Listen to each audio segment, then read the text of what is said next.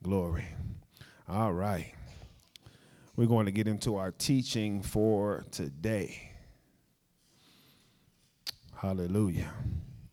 We are still in the series, The Church, Soul Battles, and Deliverance.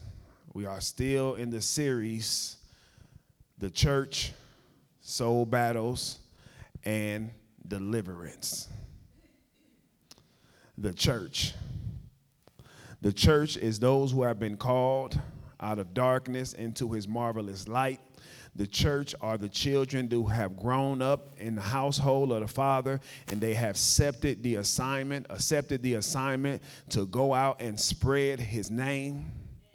It is those who have decided that I will be light. It is those who have decided I will be salt. It is those who have, have uh, um, made up their mind, I will be an ambassador for Christ. That's who the church is. Saying, I accept you, Jesus Christ, as my Lord and Savior, does not make you the church. It makes you a child of God. But you have to mature into the church. You have to mature into the church. The church is his body. So wherever the head is, you should be. Whatever the head is speaking, talking about his disposition, you should have it. That's the church. Then we have soul battles. Soul battles come from ignorance of the word or disobedience of the word. Soul battles come from ignorance of the word or disobedience of the word, which leads us to deliverance. 99.9% of the deliverance that is needed in the body of Christ is because of soul battles. It's because I don't know Abba's plan for my life, so I'm just doing life. Or he has given me his plan and I will not accept it. And because of that, you release, because of disobedience, you release hell into your life because disobedience,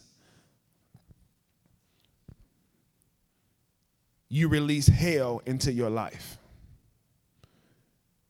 The Bible says that the ways of a transgressor are hard. They're not miserable, they're not murderous, you won't die, but you'll just have an extremely difficult life. And so, in the first part of this teaching series, we talked about the church. Then last week we started talking about soul battles. We started with the miseducation of the soul. The miseducation of the soul. And we dealt specifically with the child of God. Because most people came to church, and when they came to church, uh, when they entered into the doors, when they sat down, and when they were taught, they were not taught that you are a child of God. They were taught that I am a member of a church, of a ministry. I'm showing up so I won't go to hell. Come on, hell insurance. That's what we were taught. Okay, and if I'm just coming here so I don't go to hell, then what happens is I'm not growing. And in that, I can get complacent because we don't know when he's coming back. I don't know when I'm going to die. So we get complacent with just having hell and heaven as the agenda of our salvation. So, on today, we're going to talk about the miseducation of the soul, but we're going to talk about the classroom. Okay, we're going to talk about the classroom. The classroom is where the teacher teaches and the student shows up to learn. That's the purpose of a classroom. It ain't that deep. It's where the teacher teaches, it's the room where the teacher teaches and the student shows up to learn. So we're talking about the miseducation of the soul, the miseducation of the mind, the miseducation of the heart. And so miseducation, it means to educate, teach, or inform wrongly. When we're talking about miseducation, we have to understand that foundations are important. Whether you're building or whether you're teaching, foundations are important. Educational foundations are where systems and methods of learning are built. It's where our roots, our origin, and our base thoughts come from. Now, in this ministry, under this apostolic assignment, according to scripture, the foundation of the Bible is simply God wants to be a father. That's it. God just simply wants to be a father. He did all of this so he can become our father. He was God before he said, Let there be light. He was God before he created the heavens and the earth. His agenda, Benjamin, was he just wanted to be a father. Adam messed that up. Jesus came to restore that. And if we're not talking, taught that way, it becomes a miseducation of our soul. We are informed wrongly. We are taught wrongly. And if you are taught wrong, your belief system would be wrong. I can't teach you the wrong thing and you end up with the right belief system. If I don't know his plan overall, the main concept, then every other thought process becomes a misconception.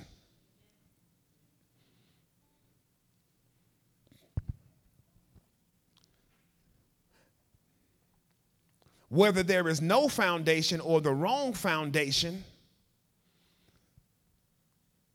it still leads to miseducation.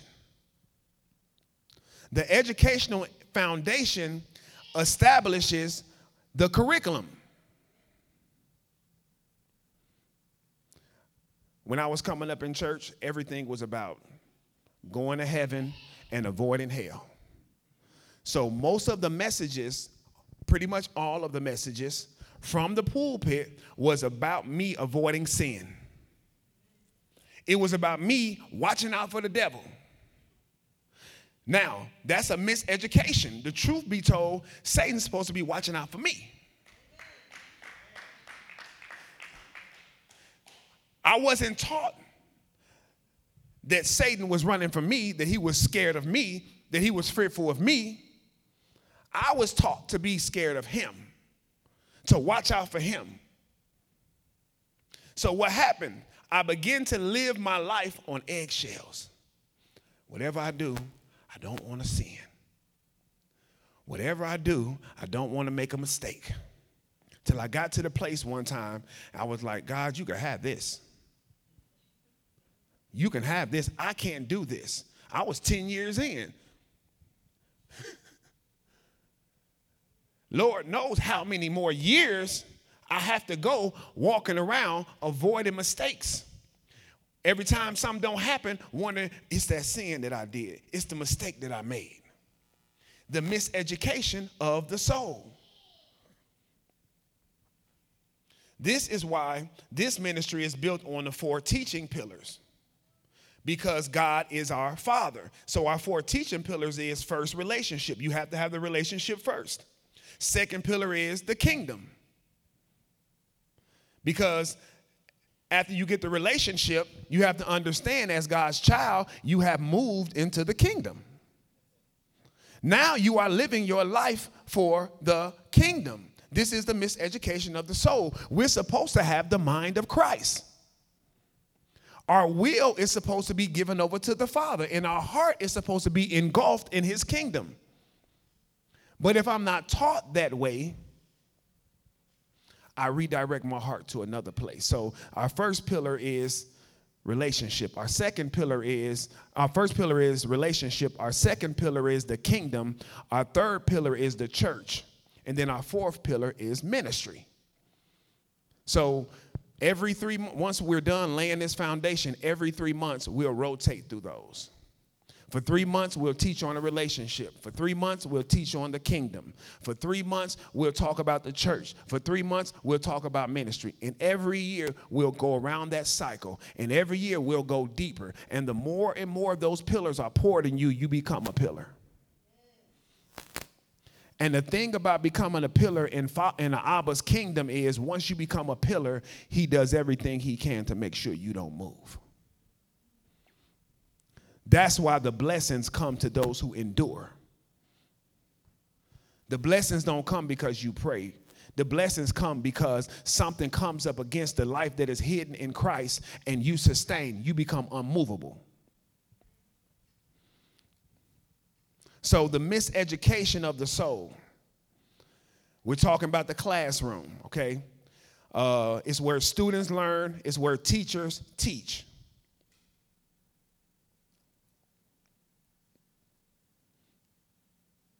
Now, before I get into the teaching for today, actually, I'm going to pray. Father, in the name of Jesus, we ask right now, Father, that you would teach us, Father. We ask right now that you would raise us to be everything that you have called us to be, everything that you have purposed us to be. Father, we thank you for what you are doing in our lives, Father. We give you total access, Father.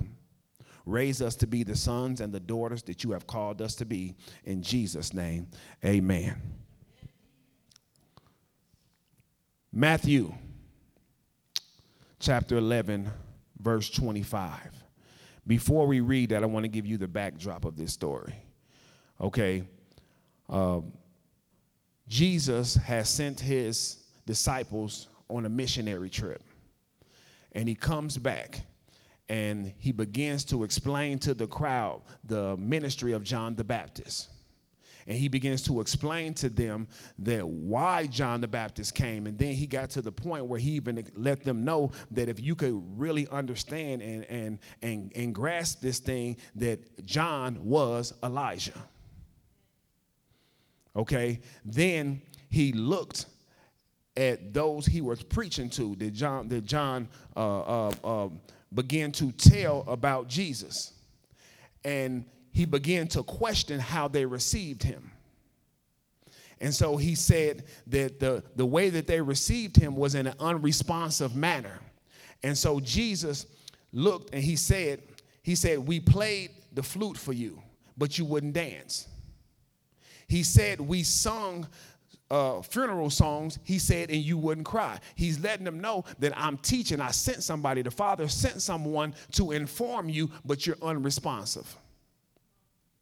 He sent John. He said he sent John, and John came fasting. John came consecrated. John came and he would not eat, and yet y'all said he was a devil. He said, but then the Son of Man come. I come eating and drinking and hanging out with, with sinners, and you say I'm a glutton. It don't matter what happened, you're going to have something to say. You are unresponsive to the kingdom. This is what the miseducation of the soul in dealing with the classroom is about because when folks don't want to comply, they find a reason not to listen to the messenger. I just said something. When folks do not want to comply, they find a reason to point out the messenger. I can't listen to Charles. I don't like his hair. Surely God did not say he could wear his hair like that. So it becomes a reason, show me why I can't listen to Charles. I can't listen to show me he too tall. He's too tall. I can't listen to him. They find, they're going to always find a reason why they can't listen to you. They're going to find the word, the truth can be coming out of your mouth, but it's going to be your glasses, brother. And this, your glass is going to, why they can't, because you should be healed of your sight and you shouldn't need them. They're going to find a reason not to hear you. And so Jesus went on a, had a conversation about the, the, the cities in which they did a ministry tour and how they were unresponsive. And he told him, he said, it would be better for you if, uh, uh, he said that if, if Sodom and Gomorrah had heard what you heard, they would have repented. They would still, the city would still exist. Had they heard what you, now look, this happens right here amongst us. Had some people heard this message, their life would be better off. When I talk about this message to some people, Miss Mary, you have to understand they go into depression because they start to think, I've been doing this for all these years. And it's hard to say I've been doing the wrong thing all these years and I have been wrong. Nobody wants to hear that. But you have to accept that if you're going to change. And so, after all this conversation in verse 25, At this time, Jesus said, talking to his father, he said, I praise you, Father, Lord of heaven and earth, because you have hidden these things from the wise and intelligent and revealed them to infants. He said, You have hidden these things. He said, I praise you, Father, that you have hidden these things, these secrets, because I'm preaching of kingdom. John came revealing me, and nobody heard. So he said, Father, I praise you that you have hidden these things. You have hidden the kingdom from those who are wise and those who are intelligent. And you have revealed it to infants. Now, what we must understand about the kingdom of God that is inverted. It's upside down. It's inside out. He never does the thing the way the earth does things, the way the world does things. And it's inside out or it's inverted because what he's doing is he's repelling the natural mindset so you can have a spiritual perspective. Because typically, we don't reveal things to infants and hide them. Come on, we don't do that in earth. In earth, we reveal, we give things to the wise and the intelligent. And we say the infant is not ready. But in the kingdom, he says we give the information to the infant and we hide it from the wise and the intelligent. Because it's inverted, it's upside down, it's inside out. In this kingdom, you got to give to get. In the world, you just got to keep acquiring and, and, and hoard it for yourself, and you'll have more than everybody else. But the Father said, Not so. He said, If you're going to have in this kingdom, it's going to be because you give. He said, If you're going to lead in this kingdom, it's going to be because you served everybody. he said, If you are a leader in this kingdom, it's because you're serving everybody. He said, In this kingdom, people can do evil against you and you have to do good. Why? Because the Father is not raising, rearing, developing your natural life. Abba is raising Christ. He's not raising your natural man. He's not raising McKinley. McKinley has an expiration date. He's raising the Christ in you. He's developing your spiritual life, Charles. You're going to expire. This is an eternal journey. This is an eternal relationship. It's not with the flesh. So he's hiding things from the wise and the intelligent because they represent the natural man. And he's revealing it to the infant because the infant represents the new life in Christ. The Bible says once you are born again, you can now see in the kingdom. Once you are born again, you can now see in the kingdom. At the infant stage, you start to see in the kingdom. The wisest, wise and intelligence don't mean you can see in the kingdom. That's why Nicodemus came to Jesus. He was a ruler of the Jews. He knew all the law. He had bishops under him. But yet and still, when he told him, Saddam, said, he came to him at night and said, I know you're a teacher to come from God because of the miracles you do. The next thing came out of Jesus' mouth was, if you want to be, huh? If you want to be born again, you have to see he said, until you are born again, you can't see the kingdom of God. He knew what he was asking. He was asking this, I want to see spiritual. The things that you're doing, I want to see those things happen. Jesus just jumped to the chase. He said, Look, you have to be born again to see the kingdom. And Nicodemus, with his intelligent self, with his wise self, with his legalistic self, said, What I got to do? I got to enter into my mother's womb again? He said, Nah, you're a killer. She'll die for sure. he said, That which is born of the spirit is spirit, and that which is born of the flesh is flesh.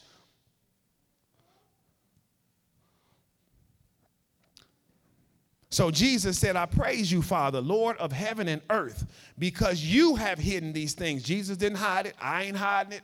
The Father's hiding it. He's hiding it until you get poor in spirit. He hides it until you realize you are a nepios. He hides it from you. So he said, You have hidden these things from the wise and the intelligent and revealed them to infants. Verse 26 says, Yes, Father, because this was your good pleasure. Verse 27 All things have been entrusted to me by my Father. We in the classroom now. The miseducation of the soul is we don't understand what has been entrusted to us by the Father. We don't understand what has been entrusted to us. I know what you're reading. It said he entrusted it to Jesus, but aren't we joint heirs? Oh, now we don't want to be a joint heir. aren't we joint heirs? So if it was entrusted to him, it was entrusted to us. If he's the head, we're the body. If he's our Lord, then what's entrusted to him now becomes our servitude. That's the miseducation of the soul because we think that he just gave us our life and we just after the blessings. We just after a good career, a lot of money, and but the miseducation is something's been entrusted to us. Your life is not your own. Ain't that a scripture? Is that a scripture? Your life is not your own. You've been purchased with a price. He got receipts to tell you, I own you. You belong to me. Now, the blessing behind that is that he, he meets the provision. If he sends you on the assignment, he's going to take care of you. My God shall supply all my needs, all, say needs. Oh, come on. Needs, say needs. My God shall supply all my needs, my needs, according to his riches in glory in Christ Jesus all my needs. My need, what do I need? What did he predestine me to do? That's what I need. Whatever he predestined you to do, he says he wants you to sing, you need a studio. You need vocal. I'm, I got that.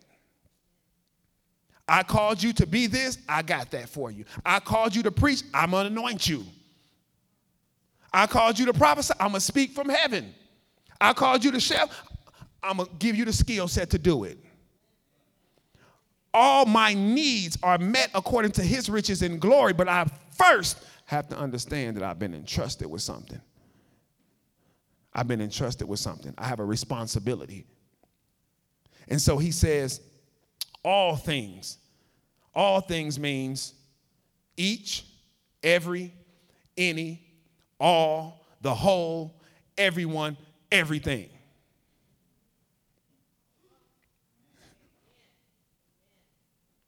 All things have been entrusted to me by my Father. No one knows the Son except the Father. And no one knows the Father except the Son and anyone to whom the Son desires to reveal him. Now, we're not talking about know as in intellectual, we're talking about know as in relational, intimately. All right? It means to be thoroughly acquainted with him. All right? It means to accurately know him, to recognize him, to hear him, to be able to see him.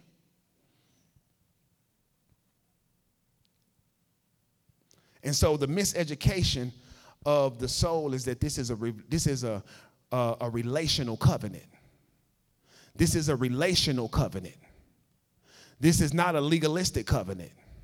This is a parental covenant. I tell you time and time again that the you do not have we don't have a covenant with the Father. This is a parental covenant. He decided he wanted children. And now he got to take care of us. Anybody know what I'm talking about? Okay, if you got kids, you know what I'm talking about. They didn't ask to be here. When they ask you for something, it's not a it's not a, a suggestion. They just come to you and tell you what what they need. That's it. I need some new shoes. Okay, now who's the responsibility on? On the parent. It's a parental covenant that when you accept the assignment, you see the blessings from it. Verse 28. Here we go.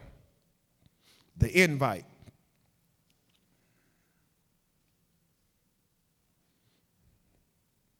He says, Come to me,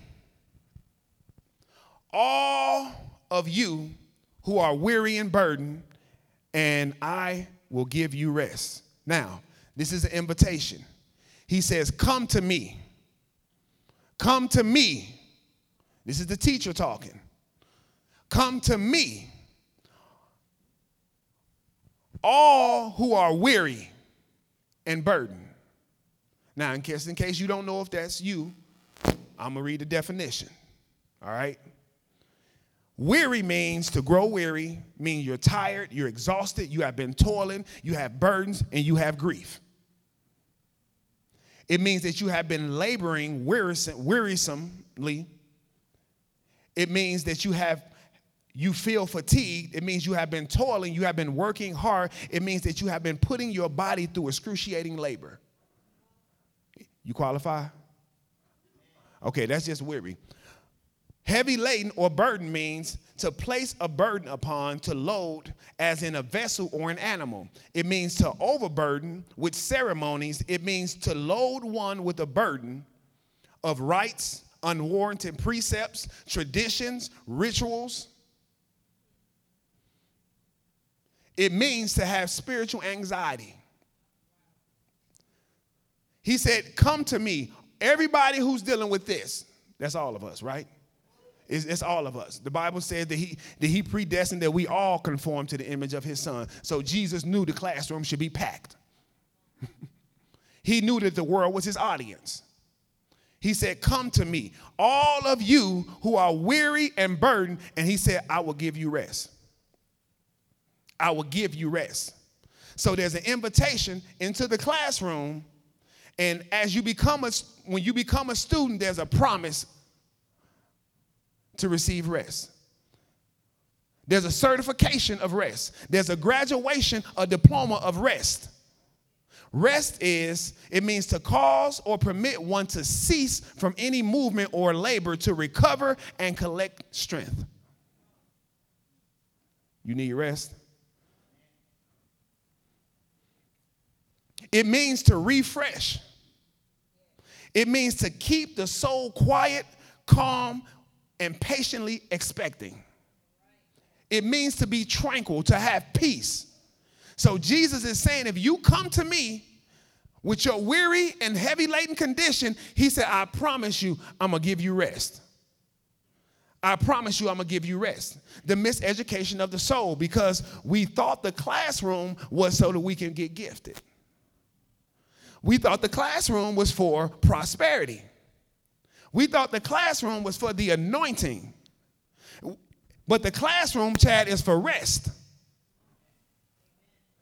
When you completed the course, you get rest.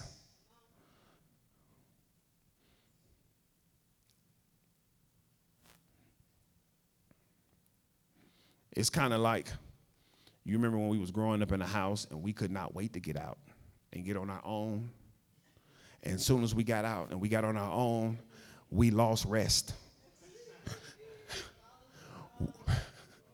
we lost rest. And so, what we try to tell our kids,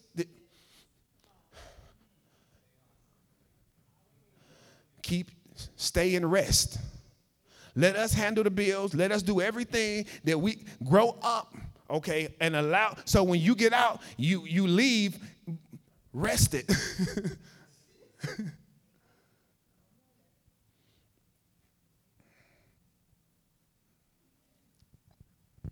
Verse 29 says, Here we go. He says, Now we got the invitation to the classroom. We got those who qualify as the student. Then we have the promise or the graduation or the certificate or the next level. So, next, Jesus says in verse 29, He says, Take my yoke and learn from me because I am lowly and humble of heart and you will find rest for your soul. So, the invite, when he says, Come to me, he says, When you come to me, I want you to do these two things. First, I want you to do is take up my yoke. Now, if you don't know what a yoke is, it's like being handcuffed to somebody who's stronger than you, okay, more powerful than you. It's what they did to animals when they were farming.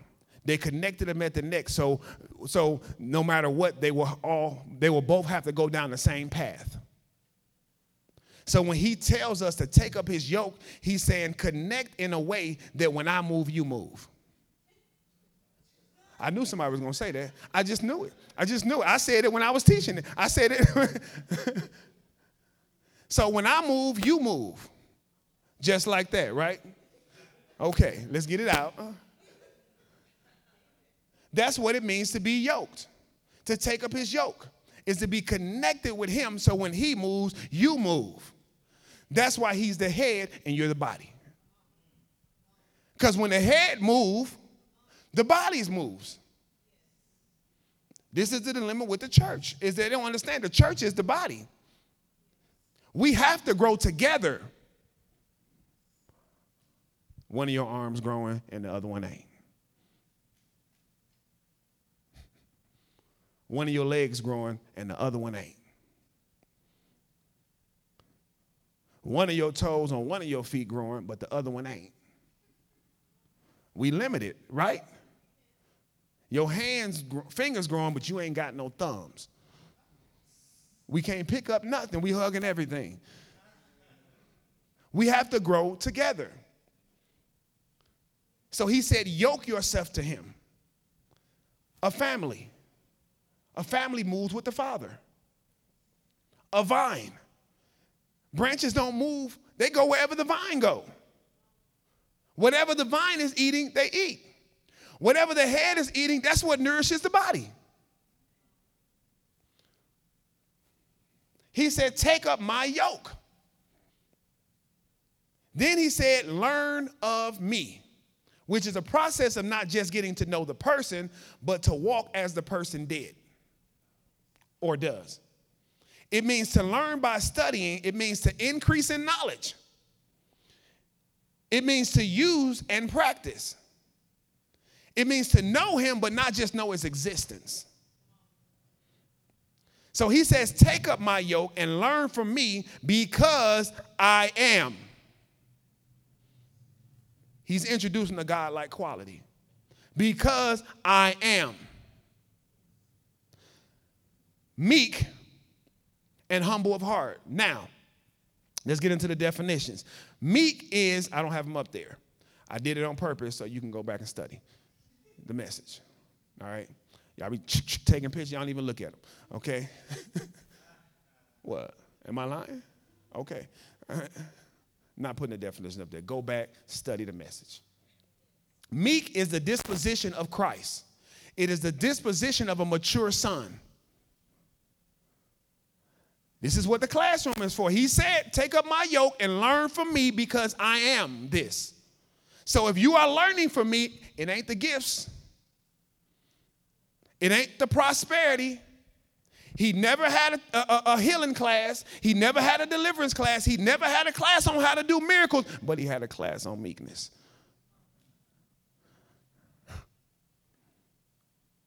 The miseducation of the soul. We in the wrong classroom. We want to be powerful, but not meek.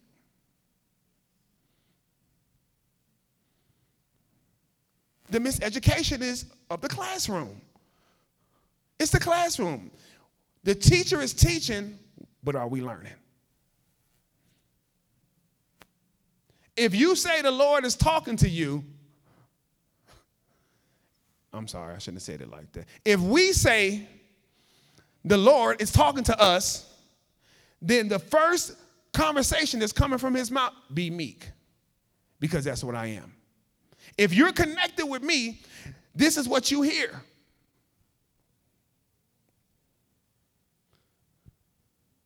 He's not interested in getting you prophetic. He's not trying to get you power to raise the dead. That's not the classroom. The disciples came to him and said, After observing you, for all these years and watching you teach us how to pray. If he was going to have a class on deliverance, if he was going to have a class on healing, he would have done it when the disciples came to him and they said, Why couldn't we cast it out? What was the class? What did he tell them? This kind comes out by what? Prayer and fasting. That'd been a perfect time to say, just say it like this, put your hand right there, and do it like this. But instead, what did he say? This kind comes out by prayer and fasting. In other words, he was saying you got to humble yourself. Okay, let's get to it. Meekness is the disposition of Christ, it's a mature son. Meekness means that I accept the Father's dealings with me as good. All things work together for the good. So whether it's good, bad, or ugly, I accept it. That as He is dealing with me, it means that we accept it without disputing and resisting. This is the classroom. If you hear the Lord, this is what He's saying. He's not saying assert your authority in that matter, unless you're talking about Satan, which is the only one we don't. Okay, stop. It means that we rely on Abba and not on our own strength to defend against injustices. I took this right out the Greek. This is right in download Blue Letter Bible, go to the scripture and just push on meekness. And I'm, I'm just reading the definition. I'm not I'm not embellishing anything.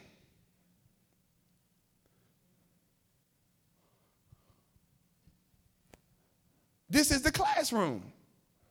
I have to learn how to accept his dealings as good, no matter what people say, do, or how they act towards me. It's tough, ain't it, Jeremy? But that's how the God come out. I have to accept it without disputing and resisting, which means I got to hear him. Father, why is this happening? Father, why is this happening? Why is everybody just telling me off this week? Why every situation I walk into, there's contention and, and conflict? Why, Father? I have to rely on Abba and not with my own strength to defend myself against injustices. It, to have meekness towards evil people means knowing that Abba is permitting the injuries they afflict, inflict. Let me say this again. To have meekness, it means to have meekness towards evil people. This ain't popular. It's not popular, but it's the classroom. And if you hear the Lord, that's the only way.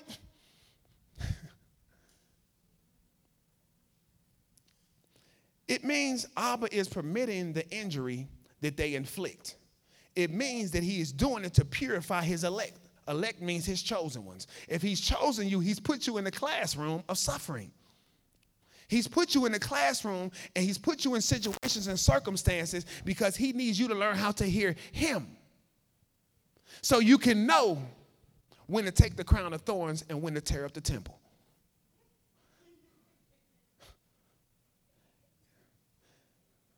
You have to know the time when it's time to tear up the temple and when it's time to allow somebody to spit in your face.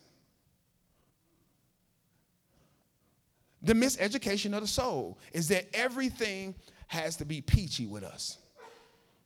We're not supposed to go through no problems, no situations, no circumstances. Nothing's supposed to be rough. Everything is supposed to be given to me, handed to me. And anytime I don't get my way, what have I done wrong? It's the classroom. You need you haven't done anything wrong. He's growing you up. He's raising you because he said he predestined us to conform to the image of his son so that his son will be the firstborn of many brethren.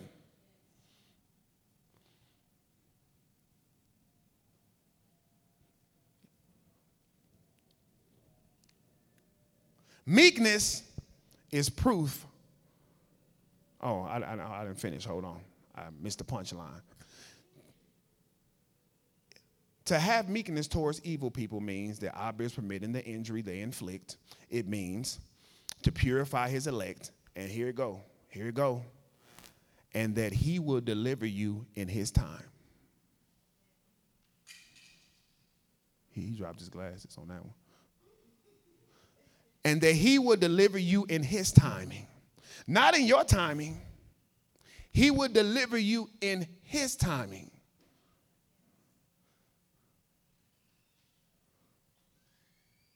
Meekness is proof you trust Abba.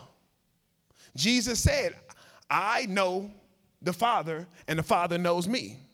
He said, Nobody knows the Father except me, and nobody knows the Son except the Father. You have to get to that place where you know the Father. And if you know the Father, it doesn't matter what situation He puts you in, you trust Him. Meekness is proof you trust Abba.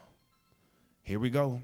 Meekness is the introduction to humility. Meekness is the introduction to humility because he says, Learn of me. He said, Because I am meek and I'm humble of heart. Meekness is the introduction to humility. So you go to college to get an associate's. The associate's degree is humility. The classroom to get the associate's is meekness. You got to sit there until you graduate. Then you go from associates to go get a bachelor's degree. And if you're going to get the bachelor's degree, you have to sit in the bachelor's classes. And when you graduate, that's humility. Then you go to get a master's degree. And the classes of the master degree are the classes that of meekness that will lead you to humility. Then you go to get a doctorate degree. And the classes of the doctorate degree is what gets you the humility. Meekness is a classroom to get you humble, it's a practice. And Jesus said, Learn of me, because this is how I am. This is how I'm functioning. Now, I'm only telling you this because you said you were the body. I'm only telling you this because you said you were a son of God. You were a daughter of God. You were his child. I'm only telling you this because you said you were blessed and highly favored of the Lord. I'm only saying this because we say we hear the Lord. And if we hear the Lord, it has to first start with meekness that leads to humility. Humility is the state or condition of remaining low. It's the state or condition of remaining low or of remaining poor in spirit. It's the state or condition of me being an empty vessel so the Father can be everything in me. Am I teaching? The invite to the classroom of Christ is to have rest for your soul. The only way to get rest for your soul is to be is to yoke yourself to him and learn meekness and humility. But we don't want that class. That's not the class we want. We want the class that tells us we're going to be a millionaire in 6 months. We want the class when he's going to put us on a stage in front of millions of people we want the class where we have a Fortune 500 company and everything is clicking for us. We want the class that brings us influence and affluence. And Jesus is telling us how to get there. This ain't popular, but it's unavoidable. You can't avoid this.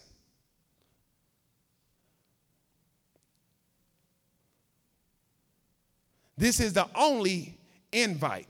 This is the only classroom. Ain't no class for gifts. Jesus never went to a school to cast out devils. He humbled himself to his father, and when he was on a mission, the father told him to do it. He woke up every day and he prayed, Give me my daily bread. Give me my anointing. Give me my power. Give me my instructions. Give me my revelation. Give me everything that you need, Father, for the day. And as he went out into the day, if somebody needed to be healed, it, it, and you know it had to be talking to the Father because some of the stuff he did, it was just you don't, you don't spit on another man's tongue. Okay? You don't spit on your hand and put on another man's eyes. Okay? So you know he had to hear from the Father. That wasn't no classroom. We're not going to have a classroom where we teach you how to heal and we say, okay, this is what you do. Get some mud, spit on it, and put it on their eyes.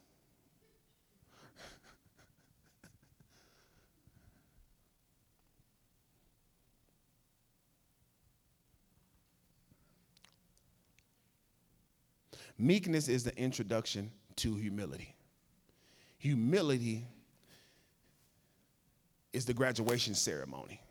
it's when he releases to you. The Bible says, if you humble yourself, he said, I'll exalt you. Come on.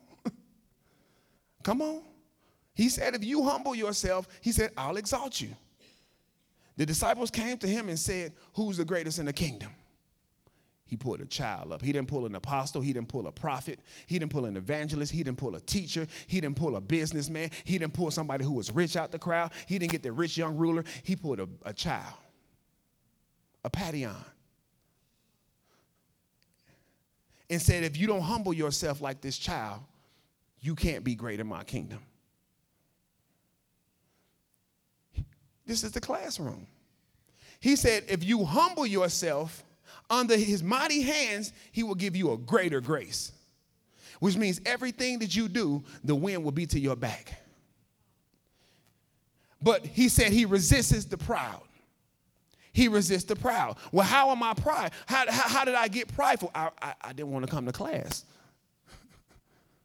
I rejected the classroom. I rejected the lesson. He put me in a situation. They said this about me, they said that about me, and what did I do? I didn't trust the Father. You know what that means? You got to retake the course. You going to pass it. He ain't grading on no curve. He might be. But nevertheless, you have to pass it. If you humble yourself, he'll exalt you. If you humble yourself, he'll give you a greater grace. If you humble yourself, he'll make you great in his kingdom. You think he's going to take that back? When the Bible says that not one jot or tittle will be removed from the word, this is the classroom. But the miseducation of the soul is we were never introduced to that classroom. I didn't learn humility in church. You know where I learned humility at? At SAE, School of Audio Engineering, working with men who had actually accomplished something. And they were not prideful. Sitting in studios, Chad, with men who had worked with some of the greatest artists in the world. And all they wanted us to do is know what they know. You would have no idea when you walk in there how they dress. Khaki pants, polo shirt, nothing flashy. Work with every artist in the industry. And all they want to do, and why they can brag and why they can, they can shun you because you really shouldn't be in their presence because you ain't on their level. Instead, they set us down and they taught us everything because they wanted to see us great. They emptied themselves out to make other people great. That is why I learned humility. I didn't learn it in the church. Didn't even get a definition in the church. Humility is you emptying yourself out so the Father can do everything He wants to do in you. You know where I learned that from? Andrew Murray. I didn't learn humility in the church. The stuff I teach y'all, I didn't learn this in the church. This is 101 time with the Father. This is after years of going through religion. This is after years of just knowing the Bible, not knowing the logos, not knowing the Rhema, not knowing that I'm predestined. You know, I was in church for 20 years and no one ever told me I was predestined to adoption. That the whole time when I was born again, he wanted to adopt me. He wanted me for himself. He wanted me to be his child. And nobody told me that. And I was prideful because I just wouldn't do what the pastor said. But I was an orphan.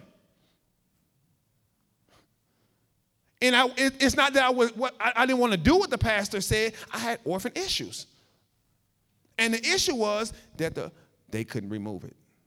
The pastor couldn't remove it. He didn't know it. He had it too.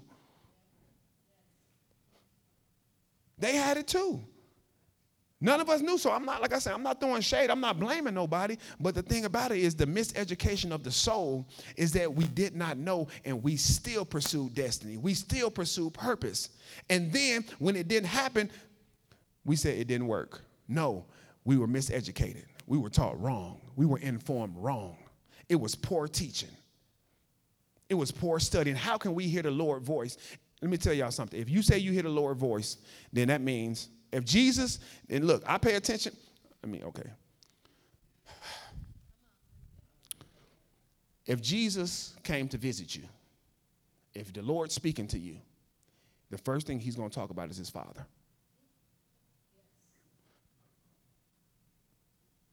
The second thing he's going to talk about is he gave his will to his father. The third thing he's going to talk about is the kingdom. Is that not consistent with his constant conversation in Bible? Why is he going to do that? Because he's trying to get you the mind of Christ. The mind of Christ is I only do what my Father tell me to do. So if Jesus appeared to you or Jesus come to talk to you, if he show up in a dream, the first thing he wants to do is get you the mind of Christ. He's going to talk about his Father. He's not going to meet you. He's not going to come to you and talk to you about tithes. He's not going to come to you talk to you about offering. Okay? He's not going to come to you and talk to you about sin.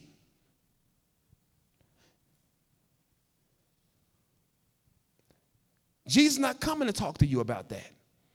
He died for that. He ain't coming to warn you about the devil. He defeated him.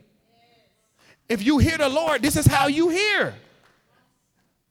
You can't hear the Lord and not hear him talk about his body. If he said the Son of Man came not to serve, but to not to be served, but to serve and give himself as a ransom, hmm. You say you hear the Lord? That's his conversation. He's telling you what? Show up to serve, not to be served, and to give your life as a ransom.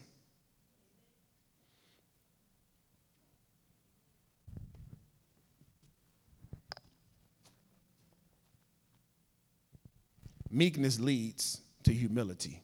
Humility leads to the promise of rest. Meekness leads to humility.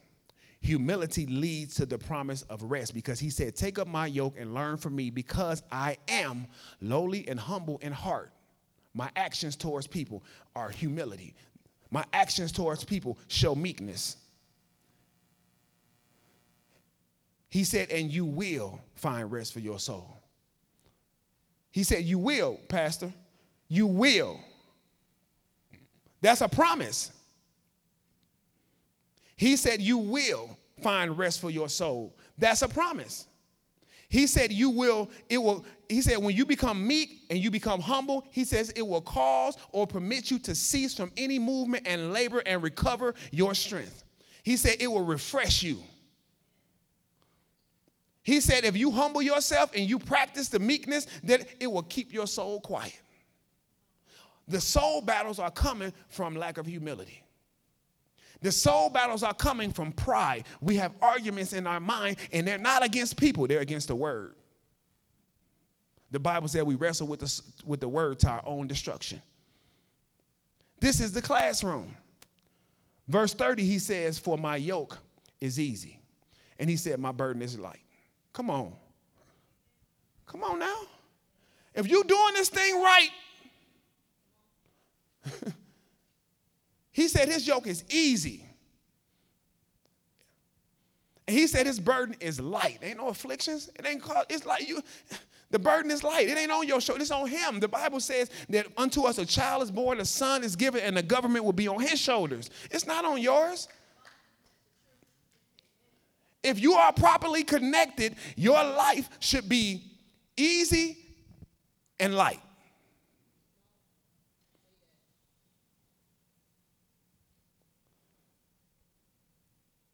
Even when you're going through things. Why? Because you trust the Father. You got me in this for a reason. Abba, what are you trying to teach me?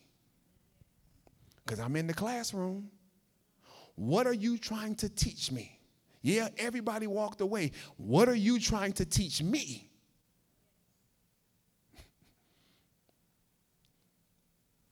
I told you, even, even in, in, in ministry, folks don't show up or or they say they're gonna do something, they don't do it, or people come and, and or whether they do or not, it's a test for me. It's a test for me. Are you gonna quit?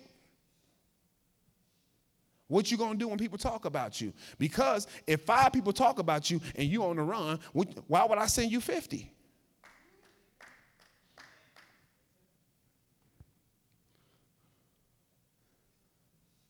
If I give you a thousand dollars and you don't show up to church, I surely not gonna give you ten thousand.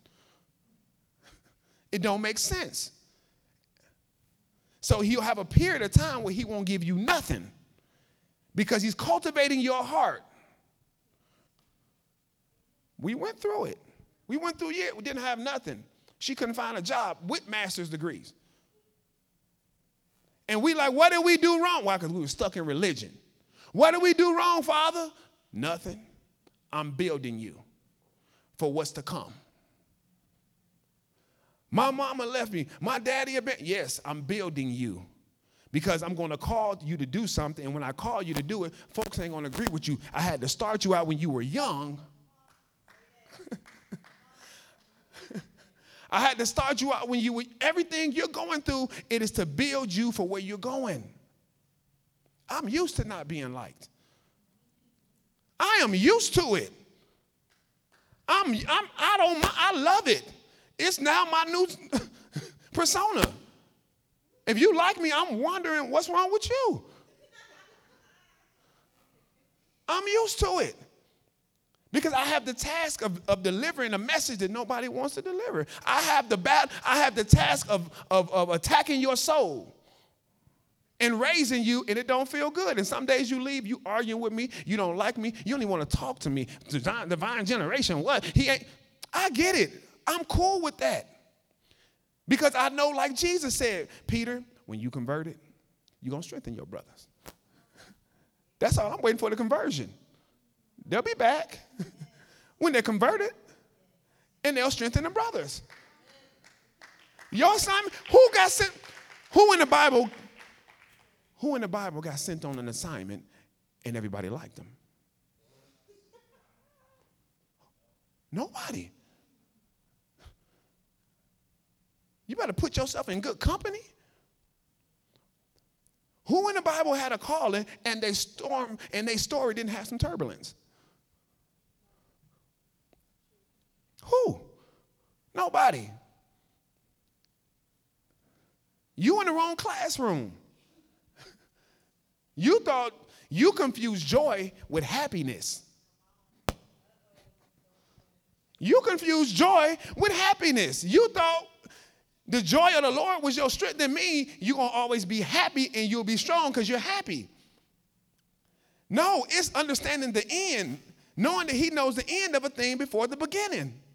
Knowing that if you suffer with Him, you will also reign with Him.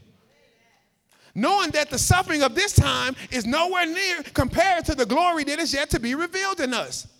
Knowing that He gonna chastise you and it ain't gonna feel good. But in the end, it's to produce righteous fruit. So you don't mind going through it. Because this is the thing. If you want to be a superstar, you better train like one. When everybody off doing LeBron James, when everybody was off at the club, when everybody was kicking and chasing the girls, what was LeBron James doing? He was practicing. Now, he can buy all the clubs he wants. if you live your life as a child, you remain a child. That's profound. If you live, LeBron James did not try to be an adult too soon, so his whole life is a child. It's a game. His whole life is fun. He's a billionaire. He, he's not even 40.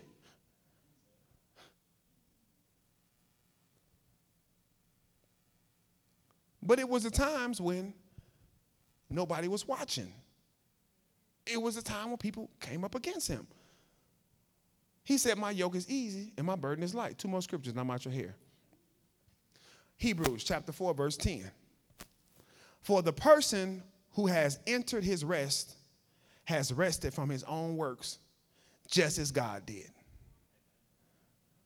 Just as God did. You can quit your, you can quit your job and get some work. A job is what you do to make money. Work is what you're called to do. You, LeBron James don't have a job. That's his work. That's what he was created to do. What were you created to do? For the person who has entered his rest has rested from his own work just as God did from his. He knows the end from the beginning. He knows the end of a thing before the beginning. He writes the whole book, then he starts you at the beginning of it and says, You gotta, you gotta trust me through every chapter.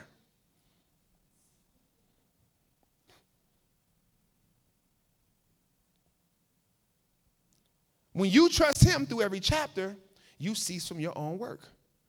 Because until you trust Him, you start to create your own book. And that book is rough, it's rugged. You don't know the pages, you have no hope in it. There's no peace promised.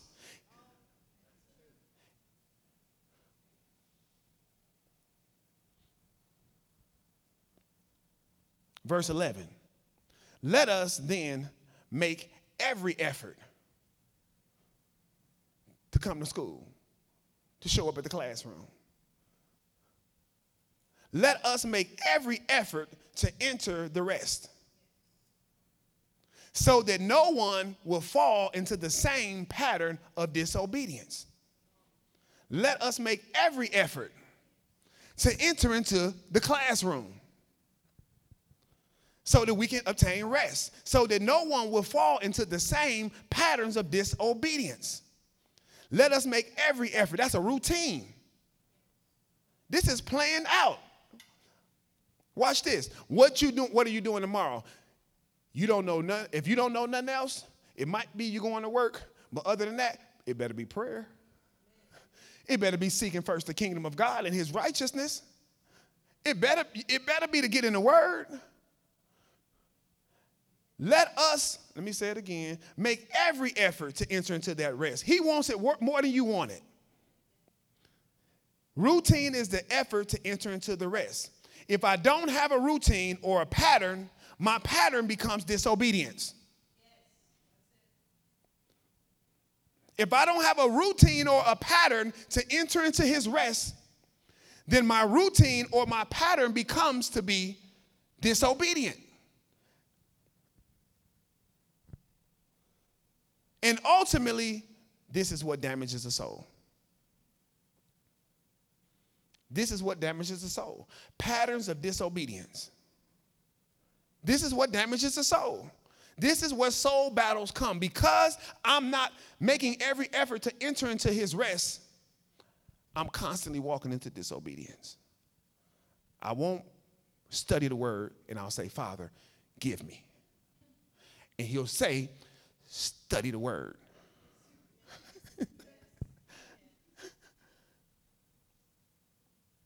You'll say, Give me, he'll say, increase your prayer life. And you won't increase your prayer life. And you'll still say, Give me. And he won't change his mind, so you walk away from him because of the patterns of disobedience. And so the patterns of disobedience create soul wounds. Soul wounds become soul battles.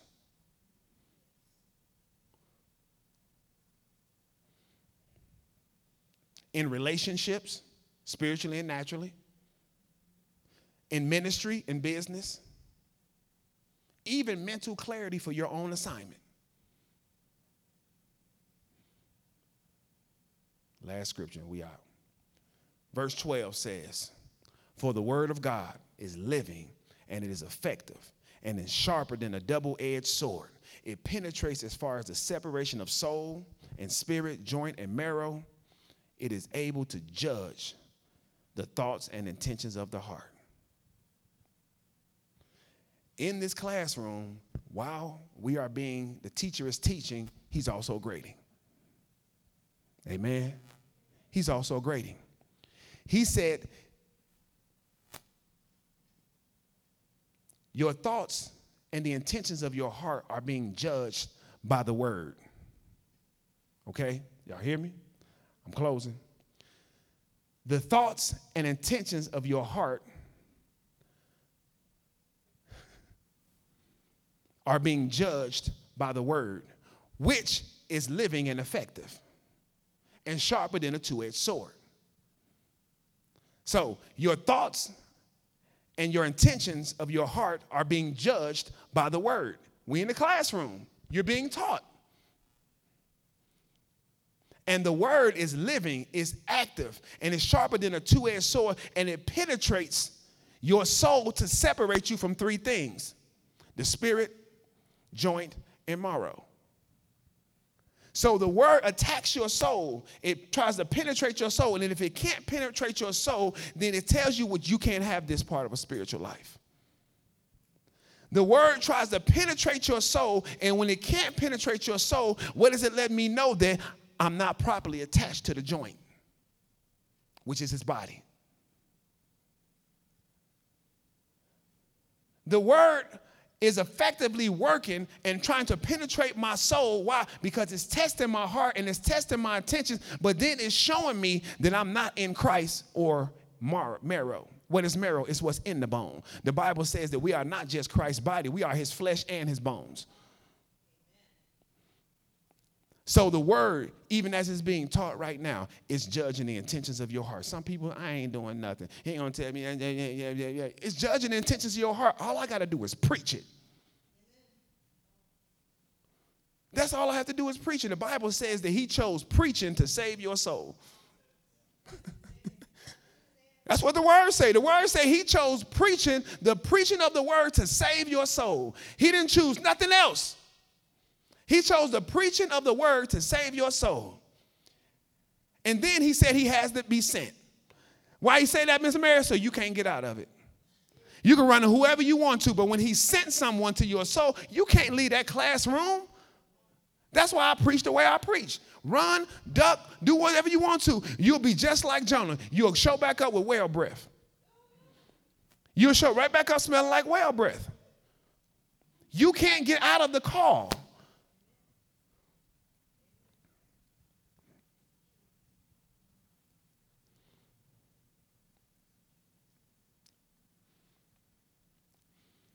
This is the classroom. Miseducation of the soul. He's trying to get you meek. He's trying to get you humble because he's trying to give you rest. When you rest from your works, then the life that he has for you kicks in. The Bible says that our life is hid with Christ. Is hid. Hmm. He hides these things from wise and intelligent people. Oh, the life that is hid that in Christ is hid. He hides things from wise and intelligent people.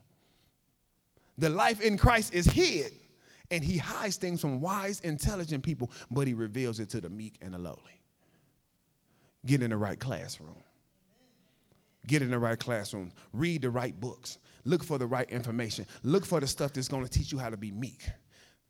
Then he'll advance your revelation. Look at the stuff that's going to teach you how to be humble. Then he'll make you greater. Look for the things that are going to humble you so that he can exalt you.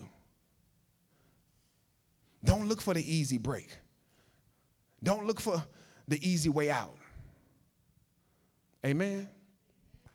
Hallelujah. Let us pray. Let us stand and pray.